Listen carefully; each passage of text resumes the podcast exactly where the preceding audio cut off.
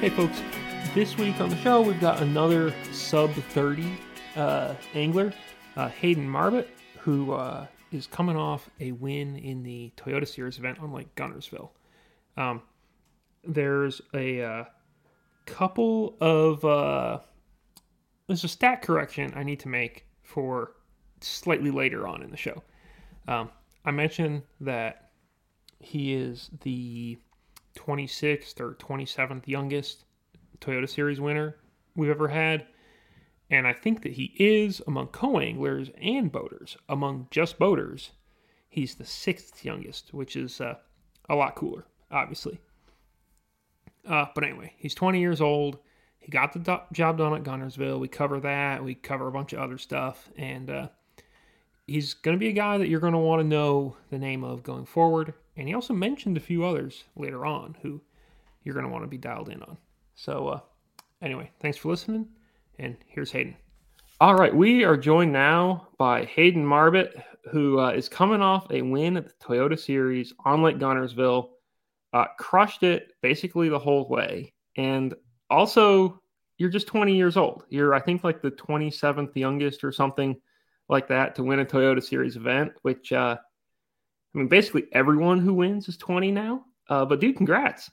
I appreciate it. It was a it was a pretty crazy week, but 27th youngest is pretty scary. I'm not even I'm not even 21. I couldn't even celebrate and have a beer, but there's been 27 people younger than me to win.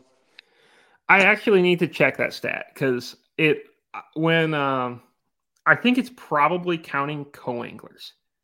Ah, uh, which like is fair because there's you know definitely like plenty of guys who have been like you know 16 and fished their first one as a co-angler.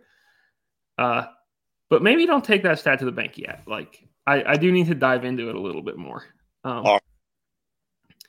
But uh, either way, wicked young, and you know it's Guntersville. It's kind of your home lake, but you still did awesome. Um, what's it been like to win? Because you've won national championships as a boat or as in college, and you're still in college, but you know you did this one solo. Yeah, um, it's a little bit different at this level. You know, that's kind of really what I wanted to do this year. I've had that success, like you said, through high school and college fishing, and I just wanted to step up to this level this year and just kind of see how it went. You know, just test the waters and see how I stacked up against some of these guys. And to pull it off last week, you know, in my first one, it was definitely a big confidence builder, and I'm excited for the rest of the season. It was pretty pretty wild. I never imagined I would win. You know, I, like you said, I had a lot of experience at Lake Guntersville, but I don't know. Usually that that home lake curse seems to get most people, and I don't know. I guess I just I kind of fished more free last week than normal. You know, I I haven't fished up at Guntersville a ton that time of year, so like you know, I knew the whole layout of the lake, but I didn't have a ton of prior knowledge to what they would be doing, and you know, I just ended up live scoping mostly just because I felt like I could be the most consistent that way. Yeah. You caught him really good in the BFL, though, just the week before, right? He had 25 pounds, which was honestly your 25 11, which is bigger than any day, any day you had in the Toyota. Like, did you, how much did you practice for that? Did you end up doing exactly the same thing or did stuff change on you? Um, so I practiced like a day and a half, probably or close to two full days for that tournament. I came up from Auburn, I think, that Wednesday night, and then practiced Thursday and Friday. And you know, they're kind of doing the same thing, but I think there's a lot more fish out there for what I wanted to be doing, and the water was down like a good a good solid foot that week for the BFL, anticipating all that rain that was coming in for the Toyota. And it was super clear, so like you know, it wasn't hard. I, I probably caught 45 fish in the BFL, and I didn't even have a big wow. one. I just had all just you know just five pounders It was like five and a quarter. They're just all fives. I couldn't couldn't catch one of those big six seven pounders and ended up fourth and you know like 31 pounds won that so i knew like going into the toyota i was like wow like these boys are going to catch them yeah yeah it was a i mean the bfl was a slugfest and the toyota was too i mean we didn't see like the super super top end weights like some people maybe thought was going to happen in the toyota but mm-hmm. i mean like 20 pounds was not special, which is just nuts that you can have. I think the whole top 10 averaged over 60 pounds. I mean, it was amazing. Yeah, yeah. I mean, I saw something on Facebook the other day, like looked at Guntersville Toyota weights were the tens. I was like, dude, did you look at how many 20 pound bags there were? Like everyone had 17. Yeah. You didn't even get a pat on the back for 17 pounds, which is pretty impressive. Guntersville's fishing really good right now. It's the best I've seen five or six years since I've been fishing up there a lot. And I think if it stays at this level for another year or two, we're going to start seeing a lot of those 30 pound bags again, like you were seeing in that, you know, 2011 to 2014, 15 range.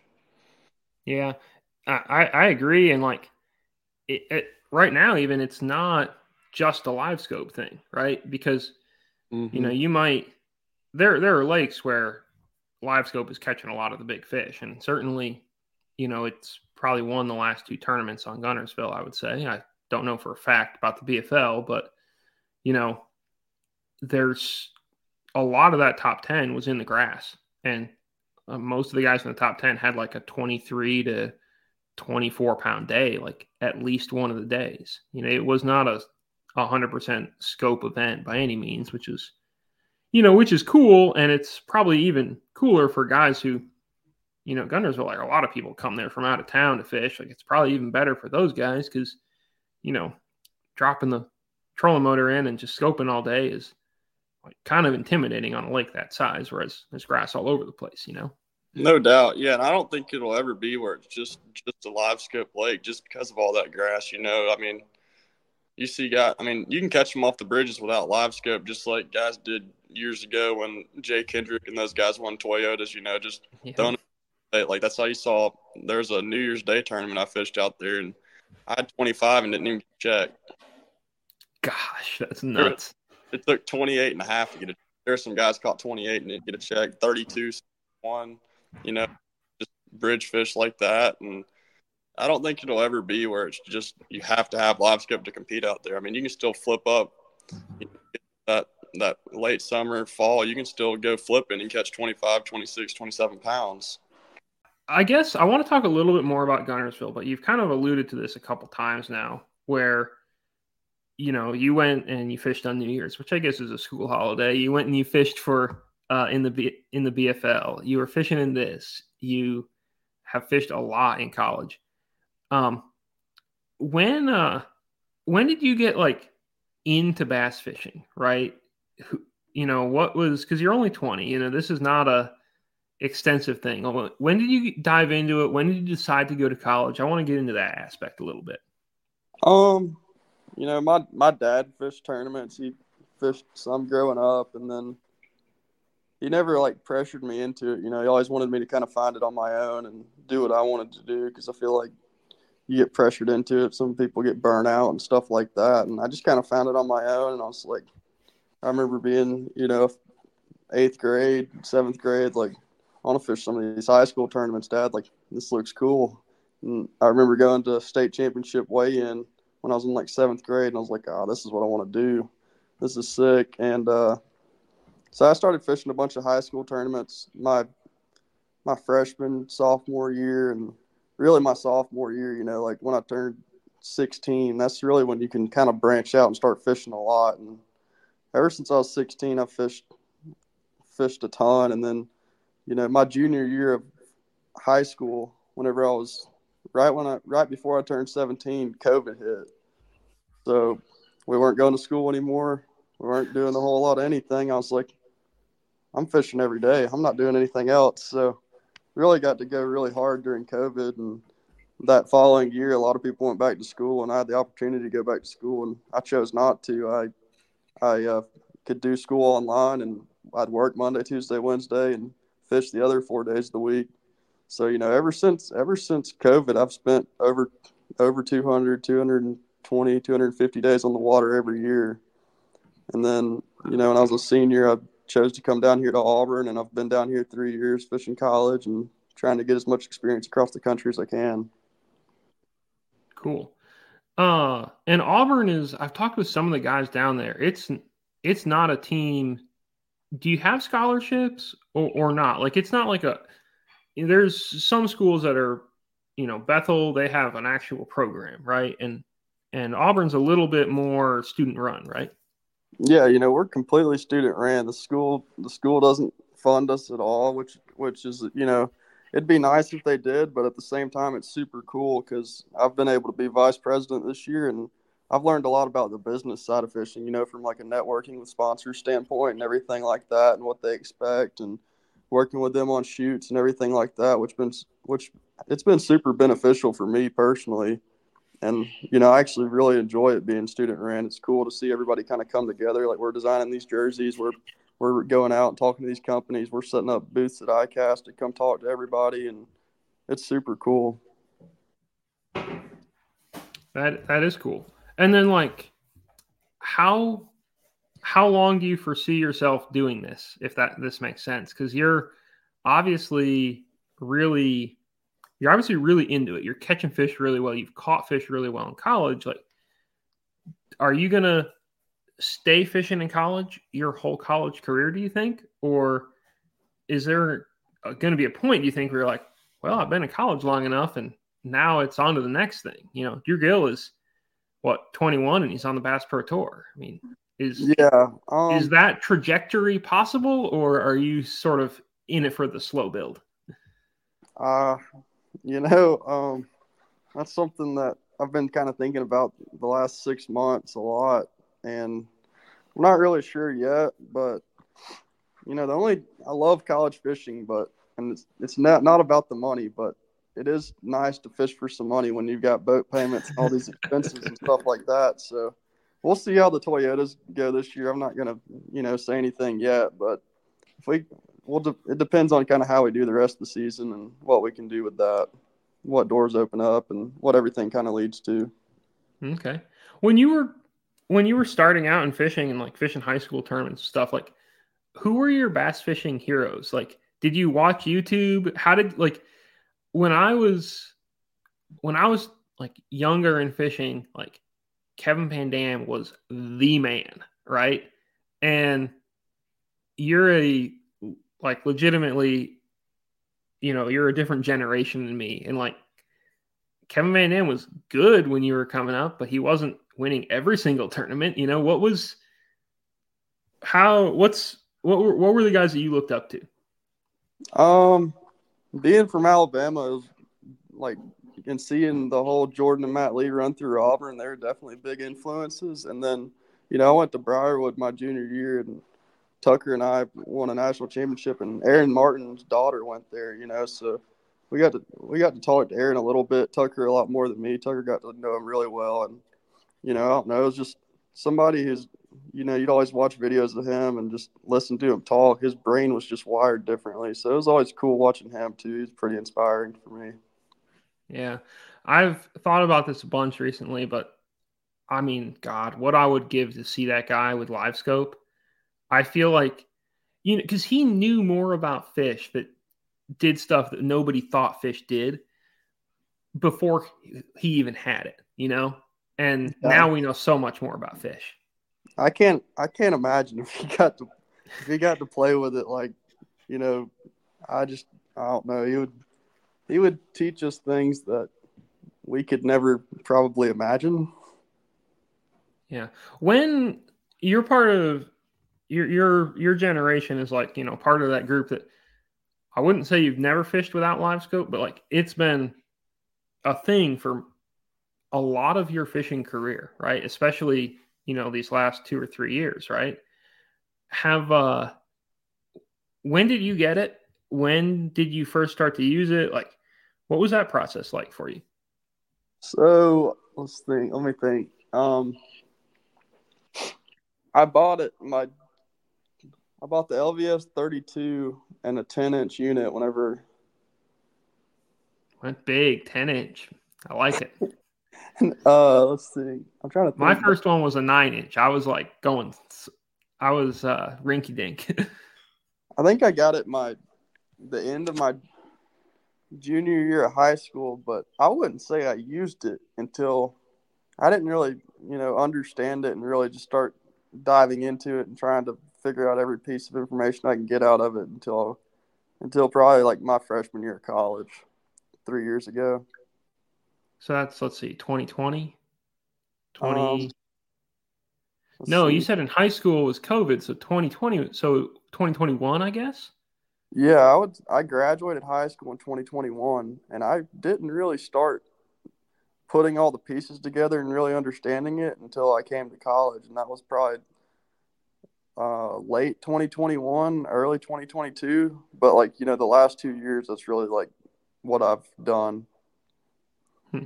What uh, how do you feel like it's sort of changed your fishing or added to your fishing?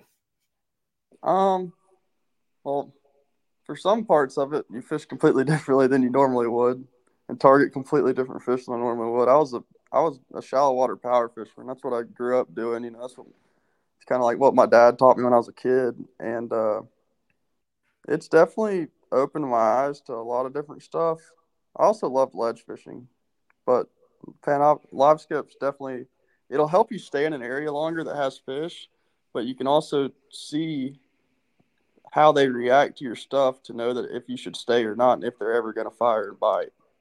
So it allows you to I'm trying to think of how to put this just from an efficiency standpoint, it puts you 10 steps ahead of everyone else. Okay. On the ledge fishing side of things, because you were kind of like you were, it looked to me anyway that you were doing some sort of traditional, I say traditional, like some live scoping that was really live scope oriented on, on, on Guntersville, you know, where you're looking for fish that are real high in the water column or chasing bait or like not really on uh, con- a defined contour, so to speak. But then there was some other stuff you were doing where I felt like you were to a degree ledge fishing with it. Am I totally wrong on that, or like did you kind of mix it up in the tournament? Yeah, I got kind of had two areas. I know you you followed me, so you got to see them. Yeah, I had one area that was primarily it was it was a ledge. You know, it was it was a summertime ledge, and I just happened to you know find some fish on it, which I've never done this time of year, and it played it played some for me. You know, I think I weighed one over four off of it each the first two days, and then that last day I just caught some small ones off of it. But yeah, my primary area was just bait oriented. You know, fifteen to or ten to thirty foot, and you know, the boat was sitting in probably thirty five, and just kind of panning around and anything I could see, any any bass I would see, I would try to catch it. You know. Hmm. On the on the uh, on that place, you've got a lot of current, and there was a bunch of current during the tournament. Uh, did it matter how you brought a bait to them, or could you kind of just as long as you got a bait in front of them, you know, some of them would bite it, some of them wouldn't. Like, did you have to be really judicious and set things up, or could you kind of just wander around? Um, on those two main areas uh, that I was fishing the Toyota, it didn't really matter, you know, because they're kind of right outside of the, the main river current, like not like kind of on a one of them was on an inside swing, which wasn't directly getting current, which made it a little bit clearer, which was a pretty big key. And then one of them just the way the current hit it, it kind of just like stirs it all up, and it, it was just kind of like an eddy, you know. So the bait wasn't just flowing like with the current. So it didn't really matter on those two areas. Now the weekend before in the BFL when the water was clear, I had a lot of places I got to run. I ran probably you know 10, 10 or more places, and they were a lot more specific like that current current oriented like could only run them one way yeah i was watching uh you know o'connell on the last day and some of the some of the bridge guys too. It seemed like, and like in that stuff, I would I, I could really see like the angle is important. You know, it's those fish they want to feed a certain way, and mm-hmm.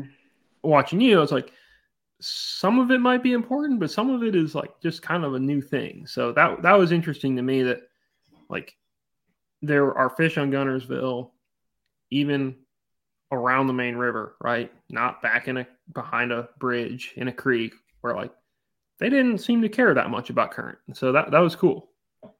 Yeah, and I mean they do a lot of the time, but that main area that I was in, you know, they're mostly just roamers and stuff like that that were just swimming any direction, you know. So it didn't really seem to matter. There was definitely some that I'd have to throw at several times to get at an angle to get it get them to react, you know. But a lot of them, you know, they just if I could get my bait down there around them, over them, anything like that, like, and it was a little bit clearer water that if they saw it, I could usually get them to kind of trigger and react to it if I could kind of surprise them with it. Hmm. Um, you're running. I feel like this is annoying to talk about, but I want to talk about it because you know you're in a unique position. You're in college. You don't probably don't have unlimited funds to spend on electronics at the same time. You know, you've got some really good stuff, and it's a wild landscape now of what you can put on a boat. What uh, like, have you dove into the transom transducers? Have you dove into the brakes? Like, do you have any like? Is this stuff you really want to do, or do you want want to see this, or, or do you want to see like stuff restricted so that you don't have to spend more money? Like, what's your what's your vibe on all this? Because we're in a like uniquely wild west time period right now. Yeah, so the brakes are something that I think are pretty sweet. I'm not gonna lie. They look uh, sweet. I don't. I'm. I'm. I told all my buddies before before the Toyota. I was like, if I get a check in this Toyota, I'm buying brakes. Like I'm just that's gonna happen. I'm getting them, and I think those are sweet. I don't see any reason to have any limitation on brakes, but I have gotten to mess around with the the jack plate transducer, and it's pretty sweet as well. I'd like to I'd like to dive into all that but at the same time, like I could, I don't, I don't want it to get out of hand. You know, where we're running, where you're running two off each side of the jack plate. You know, a 62 up front, a 34 perspective, and a 34 forward. I think that's that's where it just starts to get like, all right, this is this is getting out of hand. I love I love technology and love live scope to death, but I don't want it to get to that level where I'm dumping. I mean, I don't even know how much all that would cost. On top of your side imaging, mapping, and other like all your other units. Yeah. I don't want it, I don't want it to get to that point for sure. Yeah, it does it does seem like we have, you know, we have some very cool technology and we've like learned a lot about fish because of it. And then at the same time we also might have just like rocketed past like a point of reason uh, at some of the top levels anyway or so, on some of the boats. I mean, I um, get it. Until they put a restriction on it, you might as well. You need every edge you can get on the competition if if oh, it's especially, gonna, I mean, if you're fishing for a hundred grand, you know. Yeah, absolutely. But I definitely don't want it to get get to you know you know what I'm ever you know what I mean. Just you don't want it to get to a certain point. yeah, for sure. Um, do you uh, I don't know. Do you think that do you think that the skill set for someone who's good with live scope is really different than the skill set for someone who either isn't good at live scope or like just sort of grew up like fishing more traditionally or do you think it's sort of the same skill set and one of you guys has like kind of just embraced it and the other person has embraced a different thing does that does that question make sense or do you yeah, sort of know where i'm going i think so um i would say from a fundamental standpoint i think your per your traditional fisherman is probably probably more talented fundamentally, like skipping, pitching, and stuff like that. You know, mm-hmm. and then but then you look at a live scope, you have to be accurate, and you have to know how. To, and then I don't know, you have to be accurate and stuff like that. But and then when you think of it from a mental level, I think that mentally you're even. I think the process of breaking down a body of water and finding fish. Everyone thinks like, oh, just throw your live scope down, you'll just start catching them. They jump in the boat, but I think from a men, from a mental standpoint and actually finding the fish and breaking it down, I think I think you're even really. I think one thing that people underrate with live scope is instincts because if you look at some of the guys who are really good with it, I think to me it's inarguable that they'd be really good regardless. And I it seems to me like there are so many times where you can have a little feeling in the back of your head and you pull off and drop the scope and you find fish where, you know, you wouldn't have looked two or three years before. And maybe someone without live scope wouldn't look now.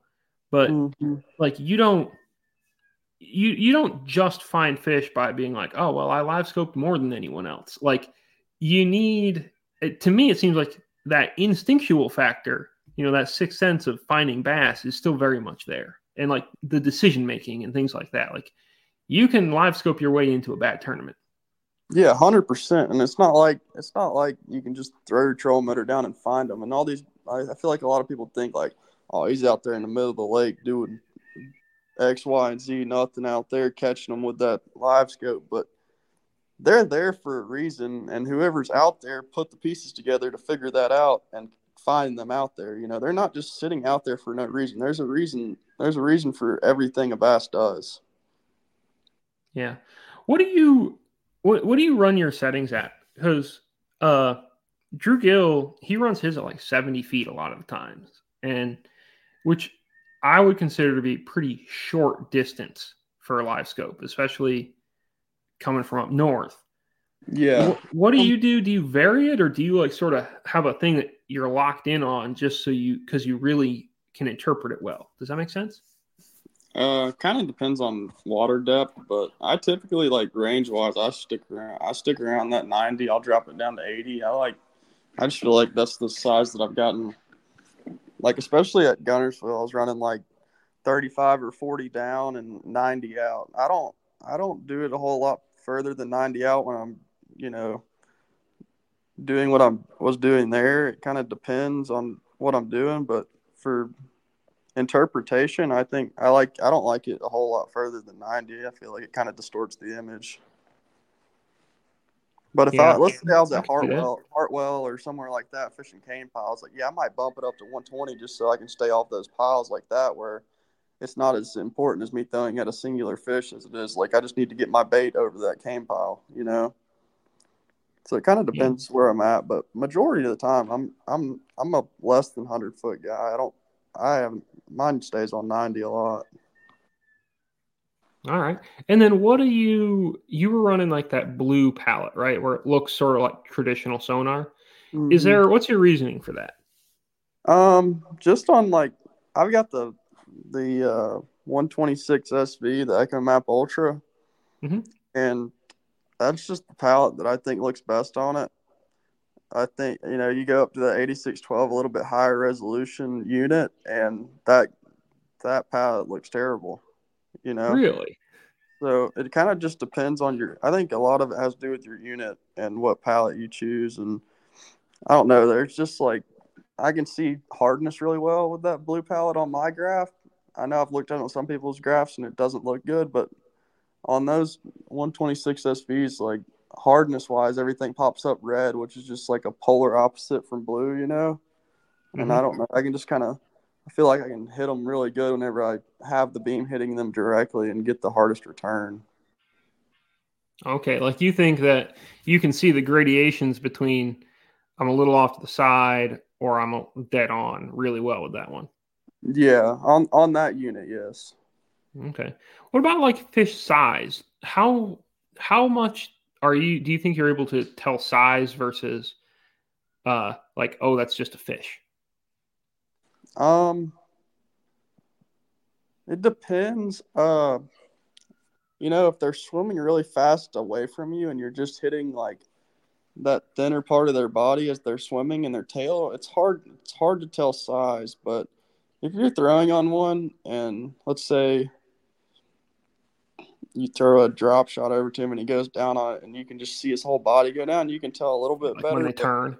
yeah, but I'm not. I'm not somebody that's going to be like that's a that's a 360 or that's a four four and a quarter. I'm not going to try to put it right on the dot and tell you, but I can I, I I can tell pretty good. You know what's what's one like four, five, six pounds versus I can I can definitely tell a, a good one from you know a two pounder. Yeah.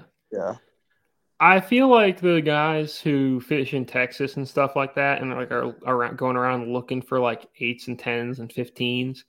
I would love to do that sometime because I don't think I've ever seen. You know, I, I I'm fairly sure the biggest bass I've ever seen on live scope was eight and a half, and like I would love to see a bigger one sometime.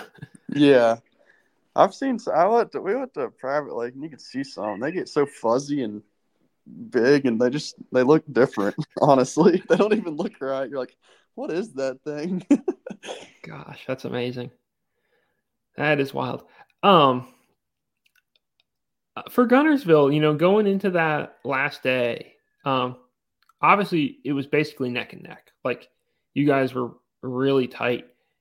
Did you come back to weigh in and feel like you had it? Uh, or did you spend the whole day like grinding to the last second because you thought you needed a lot more? What was what was that like? Oh, I grinded. I grinded to the last second. I didn't.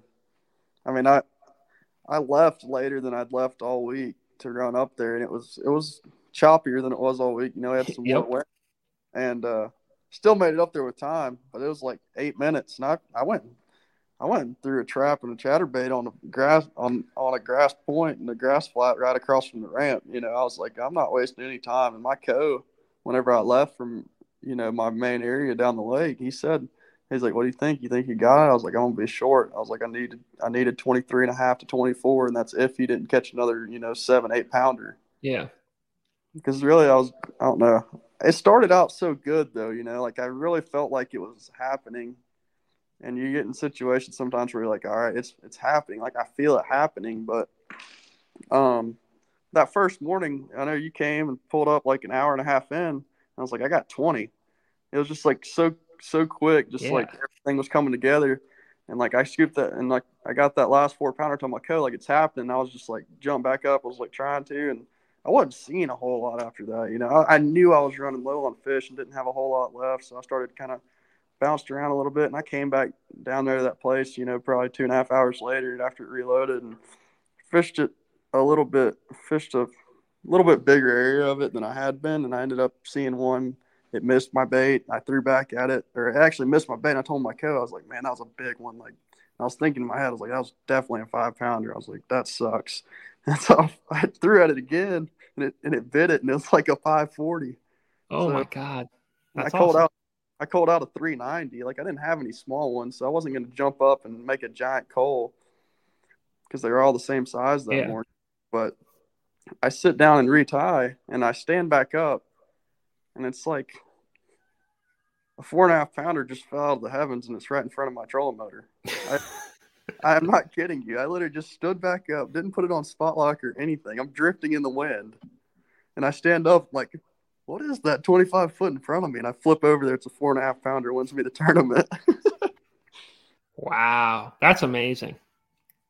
It was crazy. Like, it was it was crazy that you know both of you guys crushed them right out of the gate. Like they were biting that morning, uh, or at least for you and Matt. Because like when I left him, he had like 19 or so. Like I'm sure, like he was catching a lot of fish, and yeah. obviously you were cracking them in the morning too. So it was uh it was cool to be in such a it, it was cool to be at a tournament that you know 260 boats and it comes down to you know literally two ounces at the end of it like that was a very exciting fun tournament yeah, that's uh that's about as close as they come. You don't you don't yeah. get a lot closer than that, especially over three days of competition. You know, usually he gets to where it spaces out a little bit, and I guess me and him had just I think we both were both like three pounds maybe or something above or two a good solid two pounds above third. You know, but it, me and him were just sat right there neck and neck the whole event.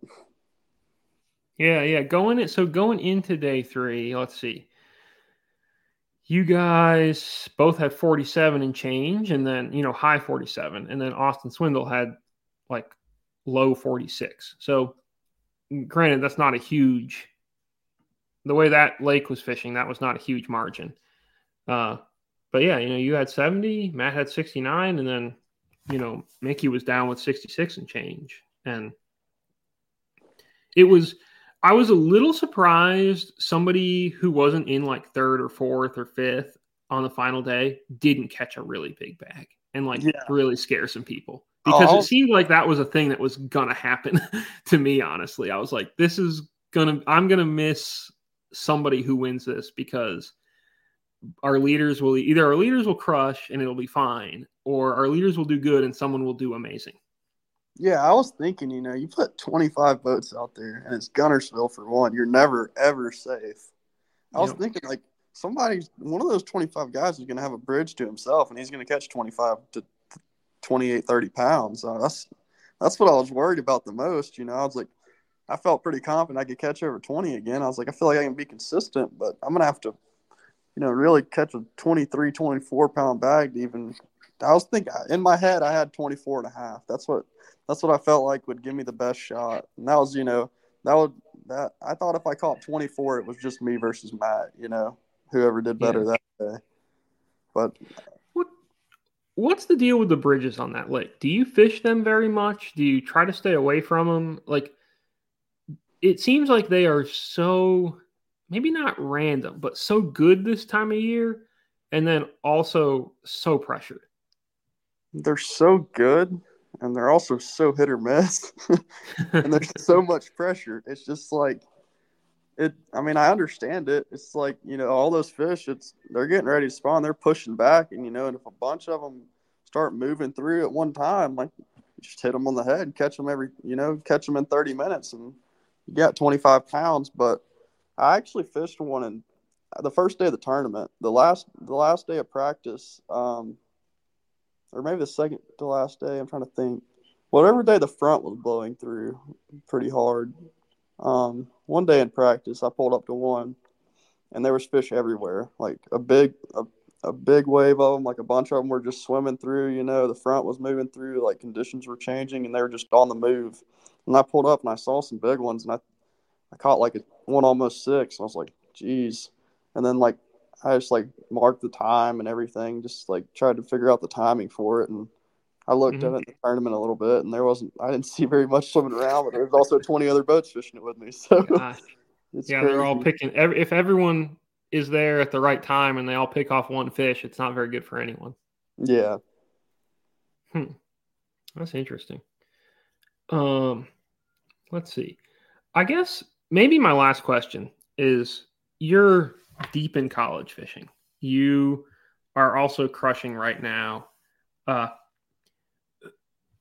who are who are the names that I don't know who like two to three years from now we're all gonna know?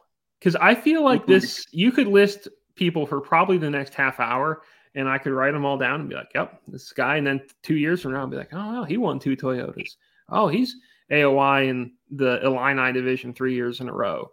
Like, they're this current crop of young anglers is just incredibly good. Um, let me think. There's a bunch. I'm trying to think. Is uh, and like you might. I'm. I know that you can't list people without leaving somebody out, and like we already like. We're sorry we left you out. Yeah, I didn't no, mean I to put you on the spot too much, but no, I figured good. I had to ask. I'll give I'll give you I'll I'll give you two guys that fish together to watch out. I would say they fish for North Alabama, the Nutt brothers, Dylan Nutt and Carter Nutt. They're uh they're sophomores and they've been they've been tearing it up. They got top ten in the MLF Natty at Toho. Yep, I remember. they've they've won like they've just they just win big tournaments. You know, they're they're scary fishermen on the TBA. You know, and I don't know. I'd definitely keep an eye on those two guys. They're they're a pretty hard duo. They're good. All right, I will. uh I, I will keep an eye on that. I also, uh I just love their names. I think oh, that yeah. it's. I think Nutt is a fun, fa- a fun last name. yeah, the Nutt um, Bros. They're like I don't know. They might be the next Jordan Matt Lee. They're they're pretty scary. You go, you go look if you go look at them. I'm not saying that, but you go look at some of the stuff they've done in the last two years. You know, they've they've won some some big local tournaments. You know, some some big bass tournaments, some big stuff. You know, done really well in college. Won a MLF event at Harris Chain too this year to start the season. They've they're rolling right now. All right, I like it. Um, what's your experience on Wheeler? Because you're uh, in the you're you're in the Natty already this fall. Yeah, that's pretty sweet, but I don't have a whole lot of experience out there. I always stay at Guntersville, but I guess I'll have to go down and check it out a couple times for off limits. But this TVA, it should be fun. Well, you are three days of fishing away from fishing Redcrest on Guntersville next year at around this time. If you like really kind of dial it out. So I think you should go learn about Wheeler because it seems like you're good at Guntersville right now. I didn't know Gunners. I didn't know Redcrest was at Guntersville. I'm pretty sure it is. oh, okay. Well, i am gonna go to Wheeler. yeah, like right now. Hang up the phone. Just get going. I'm, I'm actually about to drive back to Guntersville, but maybe I need to go to Wheeler.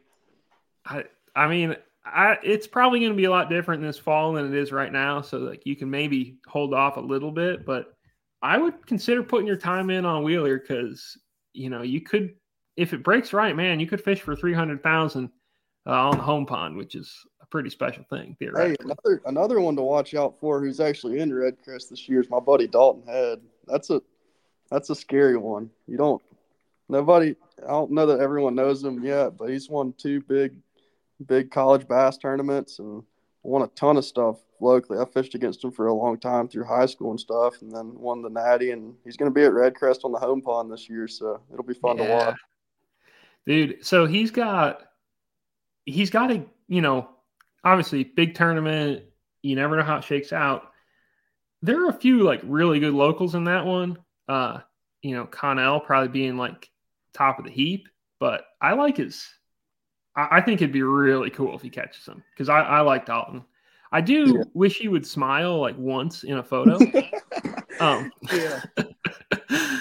but yeah, dude, that kid catches them for sure. Yeah, he's he's good, and I'm I'm excited to watch him at this in a couple weeks. I like it. Well, I tell you what, man, I've had a great time. Um, if there is there anything you want to plug, any social you've got, like anything else that we should be uh, following along with? Yeah, uh, you can keep up with me on Instagram. It's just my name, Hayden Marbut Fishing, and then you know I want to give a big thanks to Ridgeline Roofing and Mike's Marine Supply. They're the ones that really made it possible for me to fish the Toyotas this year. Without them, you know, I'd still be mostly just fishing college, and I can't thank those guys enough. And then everyone else that's been helping me for the past couple of years. All righty, I like it. Is your mom okay? Because she just about died during weigh-in. I thought. Well, or I think I, that was your mom.